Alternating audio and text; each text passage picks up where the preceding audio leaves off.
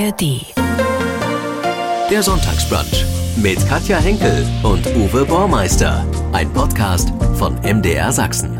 Der Wald ist sein zweites Zuhause. Er liebt die Felsen und die Wanderwege in der sächsischen Schweiz. Und da ist er doch genau der Richtige für den Job als Chef der Nationalparkverwaltung Sächsische Schweiz. Diesen Job macht er seit Anfang Mai und darüber erzählt er in unserem MDR Sachsen Podcast, den Sie auch in der ARD Audiothek hören können. Uwe Baumeister ist in Dresden geboren und nahe der Dresdner Heide aufgewachsen. Heute lebt er in Pirna. Sie wollen diesen Mann näher kennenlernen? Dann hören Sie jetzt gern unseren Sonntagsbrunch Podcast. Sie sind 52 Jahre jung, ein Dresdner in Dresden geboren und aufgewachsen. Heute leben Sie schon 20 Jahre oder über 20 Jahre in Pirna, weil das näher an der sächsischen Schweiz ist? Auch, das hat familiäre Gründe, berufliche Gründe und natürlich äh, bin ich als Kind bereits schon immer in der sächsischen Schweiz gewesen, liebe die, die Landschaft und das ist auf jeden Fall auch ein großer Vorteil unseres jetzigen Wohnsitzes.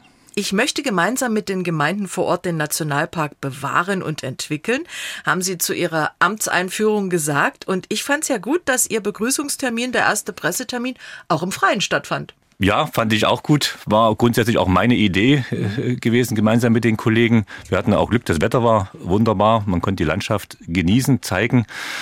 Und am Ende leben wir, arbeiten wir für die Landschaft. Insofern freue ich mich, dass der erste Termin auch wirklich draußen stattgefunden hat. Den Nationalpark bewahren und entwickeln. Was sind so für Sie die dringendsten Aufgaben? Wir gehen natürlich im Detail noch auf einige ein, aber was ist so, wenn Sie sagen, das will ich, was bedeutet das? Also die dringendsten Aufgaben hängen natürlich mit den aktuellen Herausforderungen auch zusammen, die, die auch aufgrund der Entwicklung der letzten Jahre entstanden sind. Das eine ist ganz aktuell auch das Thema Waldbrandvorsorge. Waldbrände sind aktuell in ganz Sachsen äh, auch immer wieder aufgrund der Witterung, aufgrund am Ende äh, von unsachgemäßen Verhalten von Besuchern. Wir wollen versuchen, so viel wie möglich Sicherheit zu geben, um Waldbränden vorzusorgen und wenn Waldbrände ausbrechen, diese so schnell wie möglich mit allen Partnern, mit Feuerwehren, mit Kommunen äh, gemeinsam zu entdecken und auch zu löschen.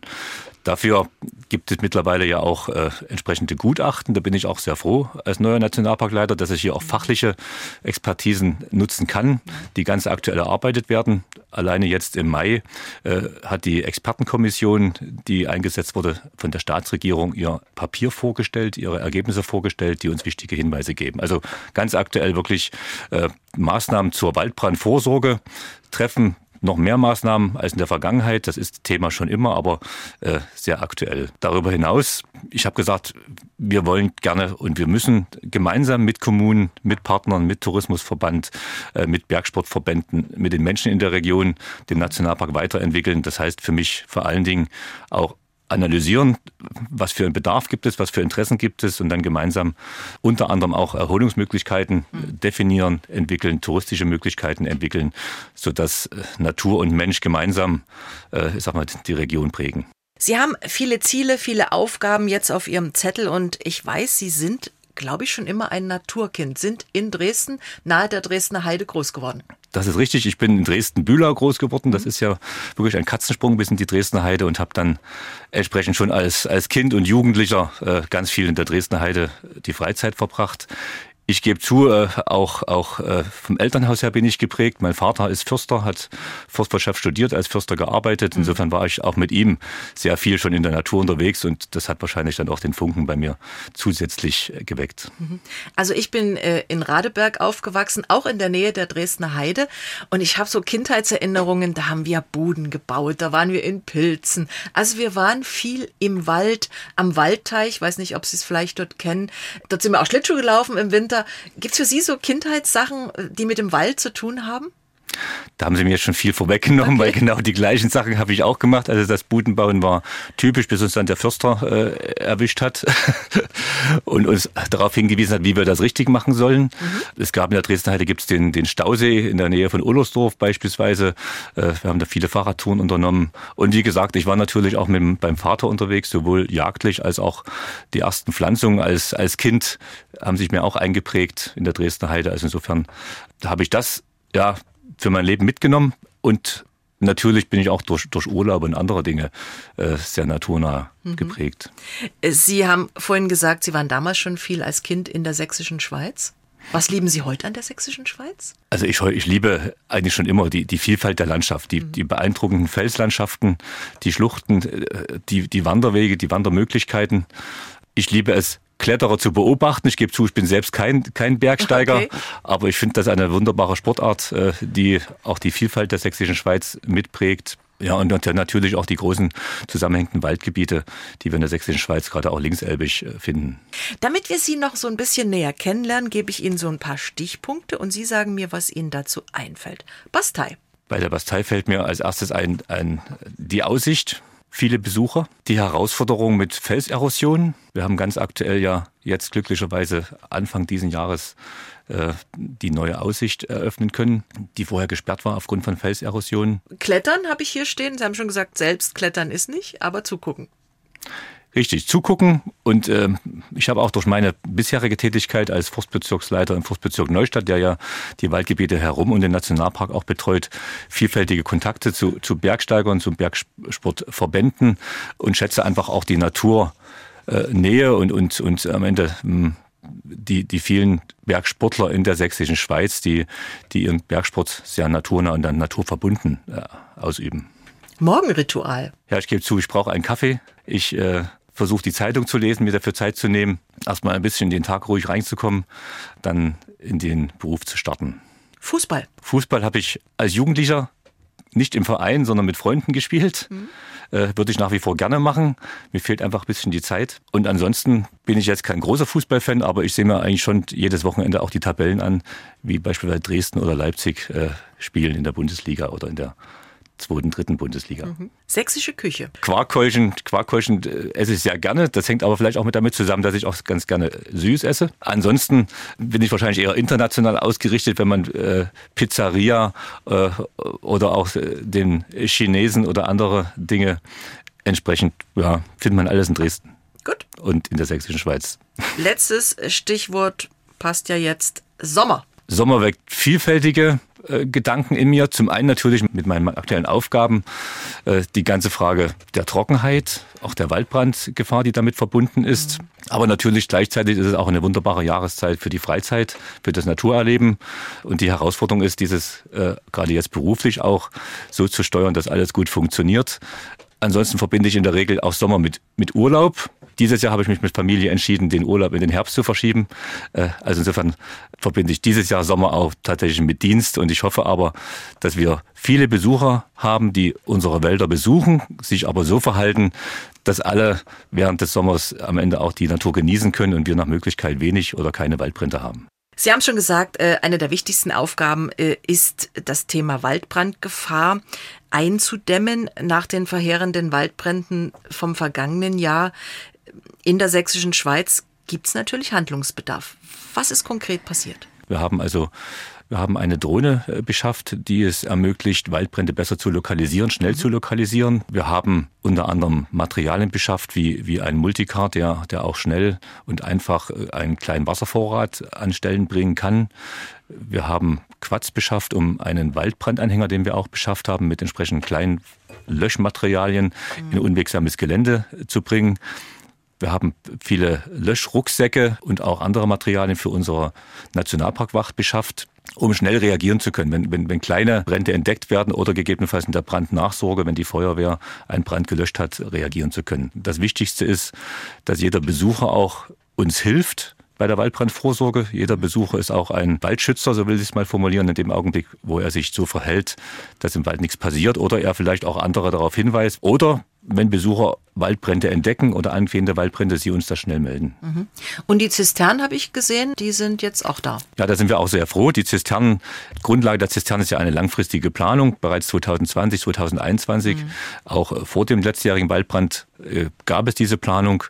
Die erste Zisterne ist gebaut. Die Stadt Hohenstein als Bauträger hm, hat sie gebaut mit finanzieller Unterstützung durch den Freistaat Sachsen. Und im Mai konnten jetzt auch, konnte jetzt auch die Finanzierung geklärt werden für weitere sechs Zisternen, die neben Hohenstein dann auch die Städte Bad Schandau und Sebnitz äh, im Nationalpark errichten, sodass das Thema Wasser zumindest hier auch als ein Baustein verbessert wird. Sechs Wochen haben uns die Waldbrände im letzten Jahr beschäftigt. Viele hatten Angst äh, um ihr Zuhause auch. Es war furchtbar zuzugucken, wie der Wald abbrennt. Wie ging es Ihnen damals? Also mir persönlich ging es genauso. Ich habe auch mitbekommen, wie viele Emotionen auch gerade in der Region damit verbunden waren. Erstens, weil natürlich viele auch nicht wussten, wie schlimm ist das, wie, wie, wie schlimm kann ich betroffen sein, gegebenenfalls. Ja. Aber nicht nur das, sondern man hat in, der, in dem Augenblick gemerkt, wie viel, wie viel Herzblut auch die Einwohner der Sächsischen Schweiz an ihrer Landschaft haben. Sie haben also nicht nur um ihr Leben Angst gehabt, sie haben, einfach, sie haben auch um ihre Landschaft Angst gehabt, um ihre Heimat Angst gehabt. Das war für mich auch sehr beeindruckend und, und das nehme ich am Ende auch jetzt in meine neue Aufgabe ganz aktiv mit. Ich wünsche mir, dass wir die Menschen beteiligen, sodass alle das Gefühl haben, es wird ernst genommen und wir machen etwas. Wir können nicht jedes Risiko vermeiden, aber ich hoffe, dass die Maßnahmen anerkannt werden und, und den Menschen auch mehr Sicherheit geben. Mhm. Es gab ja auch durchaus Kritik an der Politik äh, der Nationalparkverwaltung, äh, dass man zum Beispiel das Totholz nicht beseitigt hat die Natur lassen, so wie die Natur ist. Was sagen Sie? Die Natur lassen, so wie die Natur ist, äh, das ist äh, Ziel im Nationalpark. Mhm. Die Situation mit dem Totholz, die hat uns grundsätzlich alle überrascht in dieser Dynamik. Es hat nicht überrascht in der Entwicklung selbst. Äh, wir alle dachten nur, es, es dauert länger. Und diese Situation ist allerdings eben auch nicht nur im Nationalpark, sondern wir können das in ganz Sachsen, in ganz Mitteleuropa beobachten. Im Zittauer Gebirge ist es ähnlich. In allen Lagen unter 500 Meter stirbt die Fichte. Gleichzeitig haben wir aber im Nationalpark die Situation, dass wir eine große auch Erholungs- und touristische Funktion mit haben und diesen Prozess der absterbenden Fichten intensiv begleiten wollen und müssen, sodass Wandermöglichkeiten weiter bestehen, dass das abgestimmte Wegenetz nutzbar ist und vor allen Dingen eben in Bezug auf Waldbrandvorsorge alle Möglichkeiten gegeben sind, dass Waldbrände auch rechtzeitig gelöscht werden können. Sie sind nun angetreten, um diese wunderschöne Natur im Nationalpark Sächsische Schweiz zu erhalten, diese Einzigartigkeit der Natur, die wir da haben. Was haben wir, was andere Nationalparks nicht haben? Also ganz ganz wesentlich ist die Felslandschaft. Mhm. Die Felslandschaft in dieser, dieser Ausprägung und dieser äh, Vielfalt und am Ende auch auf so engem Raum in der Vielfalt. Mhm. Die gibt es meines Erachtens in Deutschland in dieser Form nicht nochmal. Gerade äh, ja außerhalb der Alpen. Das ist ganz prägsam. Also der, der Nationalpark Sächsische Schweiz ist der einzige Felsen-Nationalpark Deutschlands außerhalb der Alpen. Sie haben an der TU in Dresden Forstwissenschaften studiert, hatten schon einige Posten inne, haben eine Menge Erfahrung und sind seit 2011 der Leiter des sächsischen Forstbetriebs. Sie haben es schon gesagt, jetzt Chef der Nationalparkverwaltung. Wie viel Zeit bleibt Ihnen für den Wald, die Natur überhaupt zu genießen? Sie hat doch jetzt eine Menge Schreibtischarbeit auch, nehme ich an. Ja, das ist so. Also es ist äh, doch mehr eher ein, ein Managementjob, so will ich das formulieren. Ich nehme mir die Zeit, gerade am Wochenende auch mit Familie oder im Urlaub und habe aber trotz allem die Möglichkeit, auch beruflich, äh, natürlich immer anlassbezogen in die mhm. Natur zu gehen, mit den Kollegen mir bestimmte Dinge anzusehen. Es sind aber meistens ganz spezielle Fragestellungen, wo man, wo man sich dann an einem Ort trifft, die Dinge berät oder auch mit Partnern gegebenenfalls äh, Projekte plant. Also Sie sind schon immer mal im Wald. Ja. Also ich liebe es besonders früh morgens ganz zeitig im Wald zu sein. Für viele ist der Wald Ort der Ruhe, der Entspannung. Es gibt Leute, die umarmen Bäume. In Japan wird sogar Waldbaden verschrieben vom Arzt. Wie wichtig, wie gesund ist unser Wald oder wie wichtig ist er auch für unsere Gesundheit? Der Wald spielt eine hat eine ganz wesentliche Rolle, denke ich, für die Gesundheit, vor allen Dingen auch für die Seele der Menschen. So wie Sie das beschreiben, die Ruhe und, und am Ende auch mal die, der Abstand zur Zivilisation hilft vielen. Wir haben als, als Sachsenforst äh, auch in der sächsischen Schweiz ja auch, auch ein Projekt entwickelt, äh, das nennt sich Forststeig Elbsandstein. Wir haben das absichtlich im Landschaftsschutzgebiet der Sächsischen Schweiz entwickelt, um eine Ergänzung zum Nationalpark auch zu haben. Und viele Besucher, die, die diese Trekkingroute, die mehrtägig ist, gehen, äh, berichten hinterher, dass sie genau das gefunden haben, dass sie also die Einsamkeit gefunden haben, teilweise zu sich selbst sozusagen auch wieder, wieder besser gefunden haben und einfach von dem Zivilisationsstress Abstand gewinnen konnten. Also insofern der, das Thema Waldbaden und, und auch auf Rezept äh, den Waldbesuch zu verschreiben, das kann ich sehr gut nachvollziehen. Mhm. Sollten äh, unsere Ärzte auch machen, was? ja, richtig. genau. Und, und unsere Aufgabe als Nationalparkverwaltung und Forstverwaltung ist es, die, die Möglichkeit zu geben, den Wald so zu erschließen und, und auch so zu gestalten, dass die Menschen den Wald in diesem, in diesem Sinne genießen, erleben können und wir aber gleichzeitig auch die Naturschutzfunktion, die Waldfunktion äh, erhalten und alles irgendwie unter einen Hut kriegen. Naturgebiete laden ja auch Touristen ein, das bringt Geld, das bringt Werbung für die Region. Aber ich glaube, da muss man auch eine Menge Kompromisse machen. Sie haben es vorhin schon so ein bisschen angesprochen, wenn es auch um Übernachtungen geht. Also wenn Wanderer zum Beispiel in der sächsischen Schweiz übernachten möchten.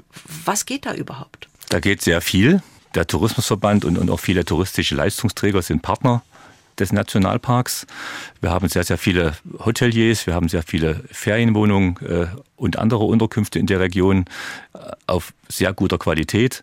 Mhm. Der Tourismusverband direkt ist Ansprechpartner, wenn man geeignete Unterkünfte sucht.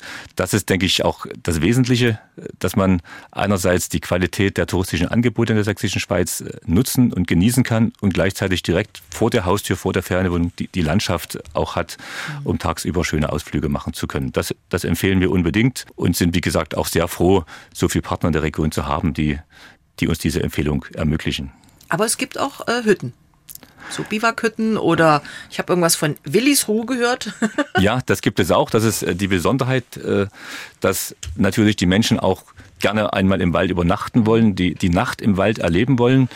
Das ist auch mit Risiken verbunden, nicht nur für die Menschen, sondern vor allen Dingen auch für die Natur, weil eben die Nacht auch die Zeit ist, wo, wo die Tiere, wo die Natur ihre Ruhe findet, die Tiere ihre Esung suchen. Insofern haben wir als Sachsenforst ein Angebot entwickelt, um das unter ein ja, einen Hut zu bringen. Wir haben die Trekkingroute Forststeig Elbsandstein entwickelt und entlang dieser Trekkingroute elf betreute Übernachtungsplätze im Wald. Das sind äh, fünf Forsthütten, die wir von April bis Oktober öffnen für Wanderer und sechs Biwakplätze, wo die Wanderer äh, die Möglichkeit haben, ihr Zelt abends aufzubauen, äh, früh dann wieder abzubauen und mehrere Tage durch den Wald zu wandern. Aber es sind keine Luxushütten, ne? Also es ist schon es ist ein ganz, sehr einfach. Ganz einfacher Standard. Also man muss wirklich alles mitbringen, von der Isomatte über das Trinkwasser bis zum Toilettenpapier. Aber die notwendigsten Dinge sind vor Ort und äh, die Besucher, die diese Dinge auch bei uns wahrnehmen und genießen, die, die schwärmen davon. Wenn wir übers äh, Übernachten in der sächsischen Schweiz sprechen, ähm, dann müssen wir auch übers Bofen reden. Ja, also das kenne ich sogar noch von früher.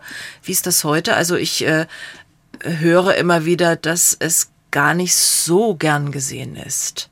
Also es gibt ja Leute, die lassen sich inzwischen die Pizza zur Bofe bringen und das äh, halte ich schon für bedenklich. Das ist genau dieser, dieser, diese Spreitung des Bofens. Ich persönlich und auch meine Kollegen freuen, wir freuen uns, wenn, wenn die Menschen die Natur wollen, die Natur genießen wollen und, und, und auch, wenn sie, wenn sie die Natur nachts, nachts erleben wollen. Und mhm. insbesondere, wenn sie das am Ende auch mit, mit Kindern äh, machen, äh, prägt das, denke ich, auch den Menschen und, und äh, ja.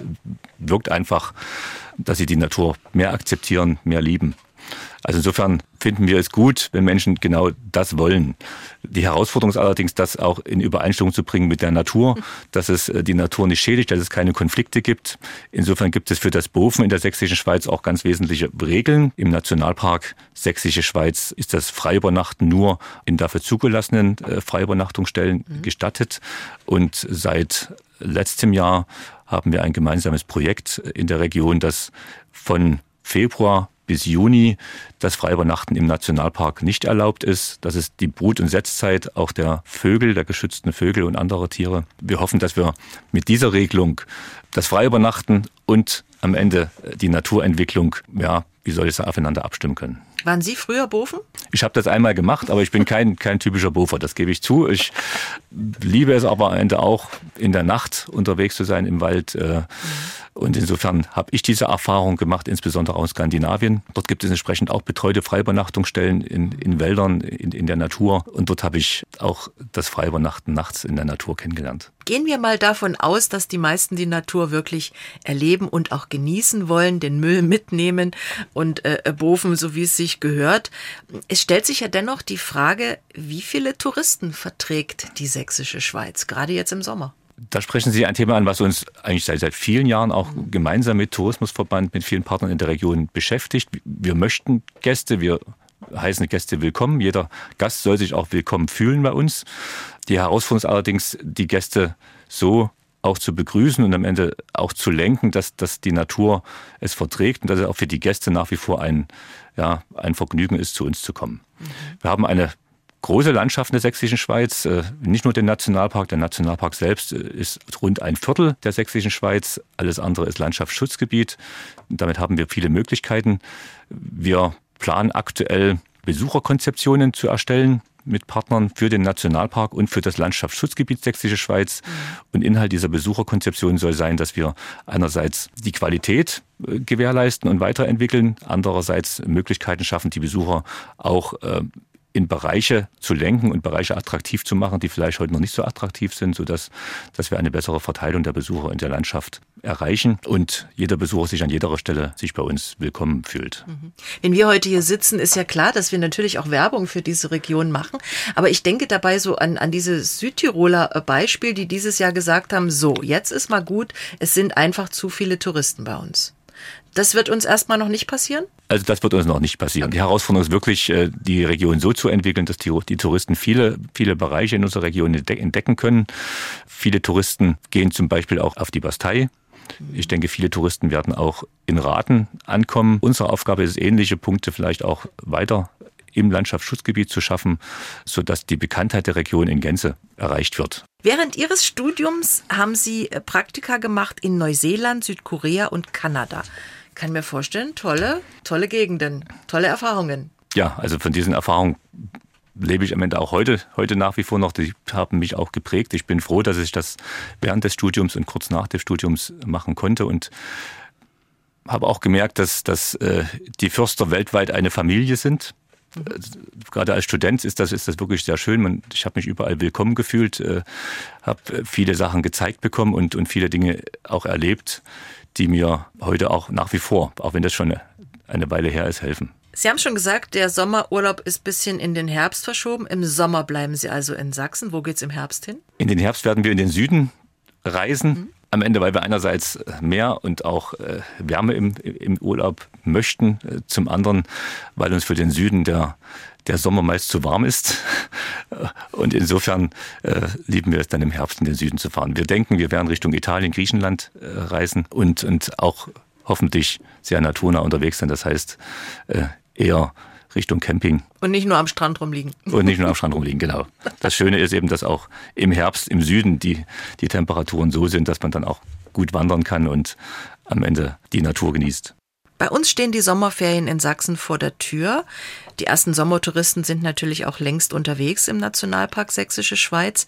Was gibt's für die Besucher Neues in diesem Jahr? Gibt's irgendwas, wo Sie sagen, ja, das ist ein neuer Besuchermagnet? Wir haben im, der, im Nationalpark Sächsische Schweiz den, den Weg zur Wildnis eröffnen können vor wenigen Monaten. Das ist ein sehr, sehr schönes Erlebnis. Dort haben wir auf einem Bohlensteg äh, ein Stück Wald erschlossen, was 2006 bereits äh, durch den Borkenkäfer betroffen war, wo die Fichten abgestorben sind und wo man jetzt nach mittlerweile 17 Jahren sehen kann, wie die Natur äh, sich selbst entwickelt hat, wie viele Baumarten wachsen und, und wie strukturiert die Natur ist. Also ich kann jeden einladen, den Weg zur Wildnis zu besuchen. Es ist ein, ein Fußmarsch von Schmilka, circa eine Dreiviertelstunde und, und bietet einen schönen Einblick in die Naturentwicklung des Nationalparks. Familien lieben ja auch einen Kletterwald. Gibt's bei uns auch? Also es gibt seit vielen Jahren einen Kletterwald. Das ist ein, ein Areal, wo entsprechende äh, Seilkonstruktionen andere zwischen Bäumen aufgehängt sind und wo die Besucher sozusagen auch einmal äh, in Kronhöhe den Wald erleben können. Der hat sich seit 2011 etabliert, äh, hat viele Besucher und es ist ein schönes, schönes Erlebnis direkt vor der Festung Königstein. Der Ranger wurde in der sächsischen Schweiz gedreht. Leider wird es wohl nicht fortgesetzt. Aber viele haben das gesehen. Und ich wurde äh, gefragt, bevor wir uns treffen, warum heißen die jetzt alle Ranger? Oder war das, ist das schon länger so? Heißen die seit der Serie alle Ranger bei uns? Oder gab es die schon vorher? In Sachsen ist der Begriff noch nicht so lange gebräuchlich, das ist richtig, zumindest nicht, nicht mhm. äh, institutionell. Mhm. Aber aus meiner Sicht versteht jeder, jeder Mensch, äh, was für Aufgaben derjenige hat, der als Ranger bezeichnet wird.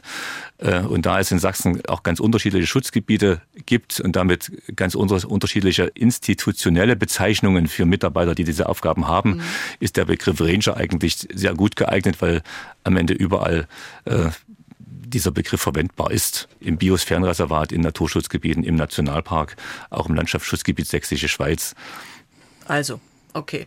Apropos, die Zahl der Ranger hat sich aber doch wohl deutlich erhöht. Ja, wir haben die Möglichkeit gehabt, und das ist auch ganz wichtig, die, die Anzahl unserer Ranger äh, deutlich zu erhöhen von 15, 16 auf mittlerweile 27. Das Ziel ist, dass wir um die 35 Ranger auch der, im Nationalpark Sächsische Schweiz haben. Mhm. Aufgabe der Ranger ist die Besucherinformation, insbesondere. Sie führen natürlich auch Arbeiten im Bereich Naturschutz äh, und, und Erholungswege aus und äh, die Gebietskontrolle, sodass sie äh, schauen, inwieweit die Besucher sich an die Regeln halten, sie darauf hinweisen, Regeln nicht eingehalten werden, aber auch ganz, ganz wichtig im Zuge der Waldbrandvorsorge schauen, dass mhm. Keine Waldbrände entstehen und äh, dass insbesondere auch keine Unachtsamkeiten äh, zu Waldbränden führen. Außerdem gibt es ja aber noch ehrenamtliche ähm, Mithelfer, zum Beispiel, wenn es ums Gipfelputzen geht, habe ich gelesen, fand ich interessant. Was heißt denn Gipfelputzen?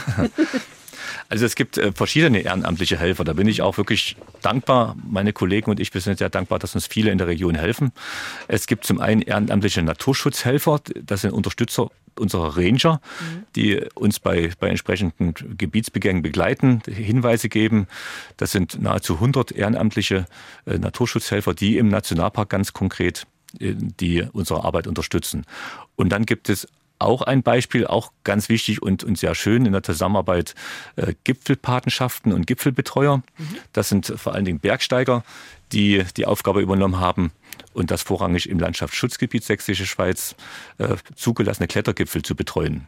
Und da geht es darum, den Zuweg freizuhalten, den Fuß des Felsens beispielsweise auch, auch freizuhalten, äh, Müll einzusammeln oder zu, zu schauen, dass das also keine Verschmutzung passieren und auch die Kletterwege entlang der Felsen zu betreuen. Die Kletterwege natürlich auch äh, so, so äh, instand halten, dass sie bekletterbar sind durch Bergsteiger. Und das ist ein sehr, sehr schönes Beispiel für eine Kooperation zwischen Bergsteigerbund und Sachsenforst.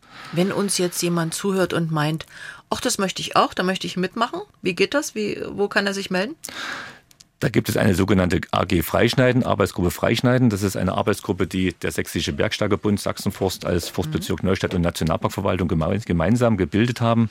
Und äh, derjenige muss sich einfach an diese AG wenden. Wenn er nicht weiß, wie, wie er die AG findet, dann ruft er in der Nationalparkverwaltung oder beim Sächsischen Bergsteigerbund an äh, und ihm wird dort weitergeholfen. Lieber Uwe Bohrmeister, Sie sind ja nun viel in der Natur unterwegs. Ist das für Sie genug Sport oder machen Sie sonst noch was, um fit zu bleiben? Sie hatten ja vorhin gesagt, dass ich äh, dann doch nicht so oft im Wald bin wie vielleicht die Ranger oder die Revierförster.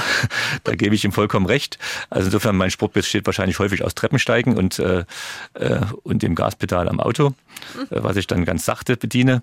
Insofern, ja, ich versuche auch in der Freizeit Sport zu, Sport zu machen. Ich, ich habe das Glück, in Pirna zu wohnen und, und dort einem, einem Sportverein äh, ja, als Mitglied äh, dabei zu sein. Ich spiele, versuche Volleyball zu spielen. Macht Spaß, macht wirklich Spaß. Ist auch so ein kleiner Wettkampfbetrieb dabei im, im, im, Freizeit, im gut, Freizeitsport. Ne? ich versuche da wirklich einmal in der Woche mindestens das zu realisieren. Aktuell ist es ein bisschen zurückgestellt. Ich hoffe, dass ich im Herbst dann wieder intensiver dazukomme. Was tun gegen den Borkenkäfer? Macht man da irgendwas? Die Sächsische Schweiz hat eine große Vielfalt und äh, der Nationalpark Sächsische Schweiz äh, hat verschiedene Ziele. Ein Ziel ist tatsächlich der sogenannte Prozessschutz, das heißt die Naturentwicklung äh, zu beobachten, mhm. der Natur Zeit zu geben, sich zu entwickeln.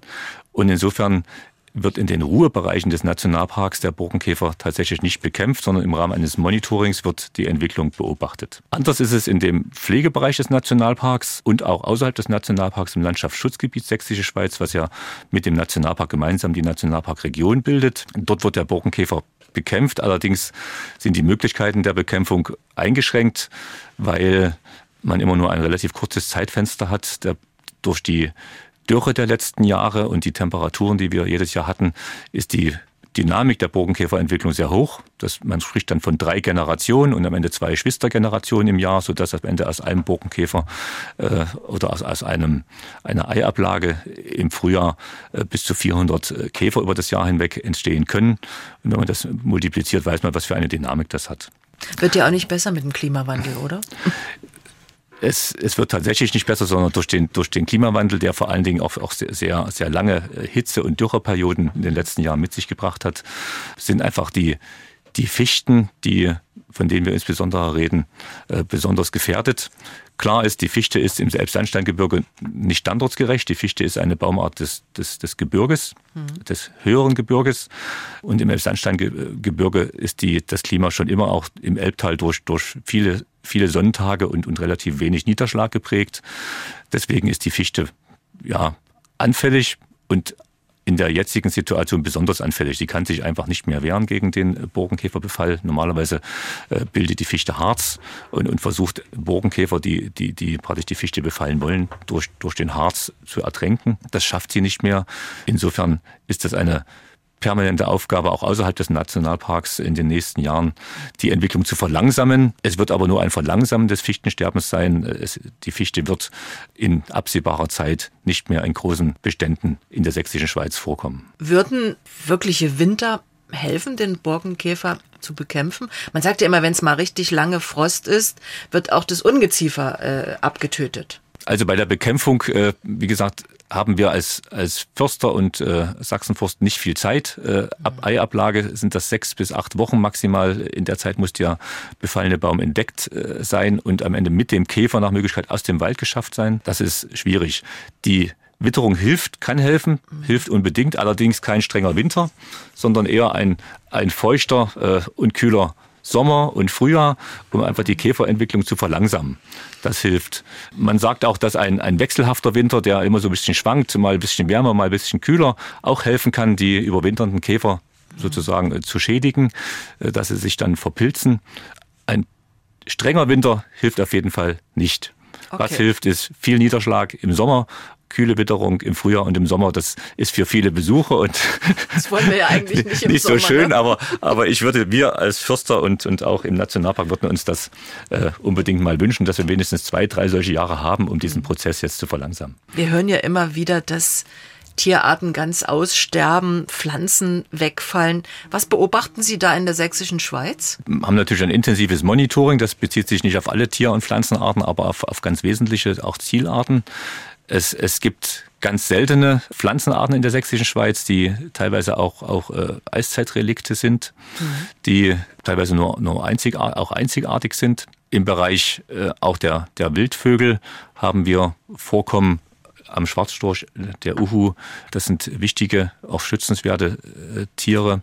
Darüber hinaus bringt natürlich auch die Entwicklung, die ja, die Entwicklung im Wald fördert teilweise auch Tiere. Da denke ich an die Fledermäuse, aber, aber wir haben jetzt auch im Rahmen des äh, Schwarzspecht-Monitorings festgestellt, dass sich die Schwarzspechtpopulation deutlich vermehrt hat, was natürlich am Ende mit der Bogenkäfersituation auch mit zu tun hat. Es ist ein größeres Nahrungsangebot vorübergehend da für den Schwarzspecht. Also insofern könnten wir noch mal mehr gebrauchen. versuchen wir die Dinge zu beobachten und natürlich ein Artensterben zu verhindern, gerade im Nationalpark. Der Nationalpark soll ja äh, am Ende auch der, besonders der Entwicklung der Biodiversität dienen und der Artenvielfalt. Und da habe ich insgesamt ein gutes Gefühl. Sie sind, äh, ich habe es vorhin so rausgehört, auch Jäger. Oder ja. waren es, sind es?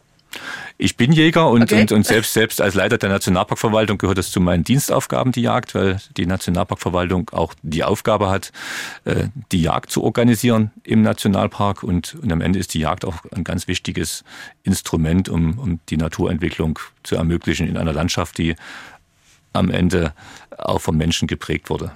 Was jagen wir in der sächsischen Schweiz? Wir jagen äh, nach dem Jagdrecht äh, alle, alle Wildarten, die jagdlich äh, entsprechend bejagbar sind. Das sind in der sächsischen Schweiz insbesondere ist das das Schwarzwild, ist das das Rehwild und das Rotwild. Natürlich auch Fuchs und Dachs. Äh, es gibt ein Jagdkonzept in der sächsischen Schweiz, was individuell angepasst ist. Es gibt äh, Ruhebereiche und, und Intervalljagdbereiche und Jagdbereiche, äh, um entsprechend hier auch bestimmte Differenzierung in Bezug auf die Naturentwicklung, in Bezug auf das Relief umsetzen zu können. Aber es ist eine ganz wichtige Aufgabe, weil die Wildbestände auch im Nationalpark so reguliert sein sollen, dass die Natur auch wächst und dass, dass die die Naturverjüngung, die jetzt äh, an vielen Stellen auch äh, von selbst äh, entsteht, auch wachsen kann und nicht, nicht zu sehr beeinträchtigt wird durch Wildverbiss. Was ist mit dem Wolf? Der Wolf ist in der sächsischen Schweiz mittlerweile seit 2011, würde ich fast sagen, 2012 mhm. wieder heimisch. Er hat insbesondere östlich des Nationalparks über Rudel im Hohwald unter anderem dort eine permanente Präsenz. Und im Nationalpark äh, stellen wir immer wieder auch, auch im Zuge von äh, Streifzügen fest, dass der Wolf auch präsent ist. Mir ist jetzt allerdings nicht bekannt, dass im Nationalpark selbst bereits äh, ein Rudel sich angesiedelt hat. Der Wolf ist aber, wie gesagt, in der sächsischen Schweiz präsent und am Ende ist der Wolf auch ein Tier des Waldes mhm. und für die Waldentwicklung willkommen. Und er kommt ja auch immer ein bisschen näher an die Ortschaften, Städte heran, ne? Ja, richtig. Ich war ja bis ähm, bin seit 2011 Leiter des Forstbezirkes Neustadt und, und äh, die Wolfspopulation in der sächsischen Schweiz kommt insbesondere im Bereich des Forstbezirkes Neustadt vor. Es gibt Konfliktpotenziale, die, die wir vor allen Dingen ganz am Anfang auch immer wieder ge äh, gespürt haben, was die, die Nutztierhaltung betrifft. Äh, insgesamt wir als Sachsenforst mit den Aufgaben, die wir haben, unsere Aufgabe ist unter anderem ja auch äh, der Artenschutz. Insofern gehört der Wolf da voll zum Aufgabenspektrum dazu. Wir beteiligen uns am Monitoring äh, des Wolfes, äh, um einfach auch die Entwicklung der Wolfspopulation beurteilen zu können und haben unsere Aufgaben auch, auch angepasst. Insofern, äh, toi, toi, toi, der Wolf ist ein Tier, wie auch das Wildschwein ein Tier ist und viele andere. Mhm. Äh, äh, ja, und, aber nicht bei allen willkommen. Aber nicht bei allen, richtig, ja, genau. Also wir, wir versuchen im Rahmen des Monitorings die Dinge so zu beobachten, dass, dass die richtigen Schlussfolgerungen gezogen werden können. Und zum Glück äh, sind in, dem, in meinem Verantwortungsbereich bis jetzt keine Konflikte aufgetreten, aber ich gebe auch allen recht, der Wolf ist wie gesagt ein Tier wie alles andere, was, was man als Tier entsprechend auch beurteilen muss und äh, begleiten muss. Ich habe eine Schnellantwortrunde für Uwe Burmeister. Geld gebe ich gern aus für Reisen. Nach einer ausgiebigen Wanderung brauche ich unbedingt Bier. Eigentlich nicht. Also ein Bier brauche ich nicht. Ich brauche was zu trinken, das ist vollkommen richtig. aber, aber ein Bier brauche ich nicht unbedingt. Meine Arbeitstage sind wie lang? Aktuell, ich würde sagen, zu lang. Das stimmt aber auch nicht, weil, weil die Aufgabe auch mich, mich so bewegt, dass ich äh, die Arbeitstage nicht als zu lang empfinde. Mhm. An anderen Menschen mag ich. Offenheit, Motivation, Fröhlichkeit. Was nicht? Wenn Menschen nicht offen sind mhm. für auch für, für andere Meinungen, wenn, wenn Menschen pauschal urteilen. Mhm beispielsweise. Im Fernsehen schaue ich gern. Krimis und Serien. Okay. Meine Urlaubslektüre. Da lese ich auch einfach Krimis, Abenteuerromane, insgesamt doch, doch eher Entspannungslektüre. Wenn ich einen Tag nur für mich habe? Dann gehe ich wandern im Wald.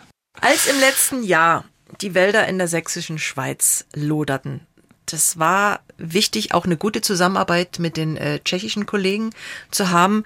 Äh, wie gut ist der Draht zu Ihren Kollegen dahin? Da bin ich wirklich froh. Wir haben eine sehr, sehr gute Zusammenarbeit mit den tschechischen Kollegen der Nationalparkverwaltung Böhmische Schweiz. Unter anderem ich persönlich auch mit den Kollegen äh, der tschechischen Forstverwaltung durch meine bisherige Funktion mhm. auf der tschechischen Seite. Und dadurch ist zum einen ein intensiver Erfahrungsaustausch möglich. Es sind äh, viele Dinge auch grenzüberschreitend abzustimmen, sei es die Besucherkonzeption oder jetzt auch äh, die Vorgehensweise zur Waldbrandvorsorge. Es gibt äh, im Rahmen der Öffentlichkeitsarbeit viele gemeinsame Aktionen auch und zum Beispiel auch das vorhin angesprochene Projekt Trekkingroute Forststeig Elbsandstein verläuft grenzüberschreitend und, und geht nur in enger Kooperation. Also da profitiert die ganze Region, denke ich, davon, dass wir hier wirklich eine wirklich gute äh, Zusammenarbeit, auch freundschaftliche Zusammenarbeit mit den Kollegen in Tschechien haben. Mhm. Sind Sie den Weg schon mal gegangen? Ich bin äh, persönlich den Weg natürlich schon gegangen, auch, auch insbesondere äh, dienstlich im Zusammenhang der Entwicklung. Dann allerdings waren das meistens nur kurze Abschnitte, wo man okay. sich spezielle Dinge angesehen hat. Privat bin ich zwei Drittel des Weges schon, schon gelaufen. Ich glaube, es sind 100 Kilometer, äh, Es oder? sind 105 Kilometer und, und wir empfehlen als Sachsenforst sieben Tage. Man schafft das irgendwie auch in vier bis fünf Tagen. Aber wir wollen, dass die Besucher die Landschaft genießen können, sich Zeit nehmen und eben genau diese, diese Wirkung des Waldes äh, auch genießen können. Ich möchte mit Ihnen noch über eine Bürgerinitiative sprechen, die meint, aus dem Nationalpark müsse man doch einen Naturpark machen. Hintergrund sind natürlich auch die Waldbrände vom letzten Jahr. Wie stehen Sie dazu? Wie viel Kompromisse muss man machen? Wie sehr muss man mit denen sprechen? Also generell sage ich, das sind, das sind sehr gute Partner. Mhm. Äh, das klingt vielleicht jetzt erstmal ein bisschen eigenartig, weil wir ja offensichtlich unterschiedliche Positionen haben. Aber ich, ich nehme es so wahr, dass, dass die Bürgerinitiative und die, die Menschen, die diese Initiative unterstützen, eine Heimatliebe haben, die sächsische Schweiz lieben, die Landschaften der sächsischen Schweiz lieben. Und ich denke, das, das verbindet uns eigentlich. Ja, äh, große Teile der auch, auch der Wünsche der Bürgerinitiative sind, denke ich, Dinge, die, die wir als Nationalparkverwaltung auch, auch ähnlich sehen. Es gibt Dinge, die, die, die uns unterscheiden. Ich wünsche mir, dass wir in einem sachlichen Gespräch einfach uns austauschen. Es, es, gab schon Gespräche vorher, die waren auch sachlich, aber da ich jetzt neu im Amt bin seit, seit 1. Mai, ist es auch mein Wunsch, mich dort mit einzubringen, in diesen, diesen sachlichen Austausch Hinweise aufzunehmen mhm. und am Ende gemeinsam die sächsische Schweiz als Nationalpark so zu entwickeln, dass die Menschen sich dort äh, mit, mit dem Nationalpark identifizieren und, und wohlfühlen. Und ich denke, da kann uns die Bürgerinitiative auch, auch viele Hinweise geben, weil die Bürgerinitiative doch auch äh, weiß, was sich die Menschen in der sächsischen Schweiz oder viele Menschen auch wünschen. Wunderbar. Lieber Uwe Bormeister, ich wünsche Ihnen ein gutes Händchen für Ihre vielen neuen Herausforderungen in Ihrem neuen Job, viel Geschick bei Verhandlungen auch und Gesprächen mit den Gemeinden und dass Ihnen dennoch genug Zeit für den Wald und die Natur bleibt. Herzlichen Dank für diesen Sonntagsbrunch und einen schönen Sonntag noch. Ja, einen herzlichen Dank. Ich habe mich gefreut, hier sein zu dürfen und äh, würde das auch gerne wieder mal wiederholen. Na, das haben wir gehört und nehmen es uns zu Herzen. Natur pur, das braucht Uwe Bormeister, ein interessanter Zeitgenosse. Andere spannende Menschen verspricht unser Podcast Monis Menschen. Den bekommen Sie hier bei MDR Sachsen, in der ARD Audiothek und überall sonst, wo es Podcasts gibt. Der Sonntagsbrunch, ein Podcast von MDR Sachsen.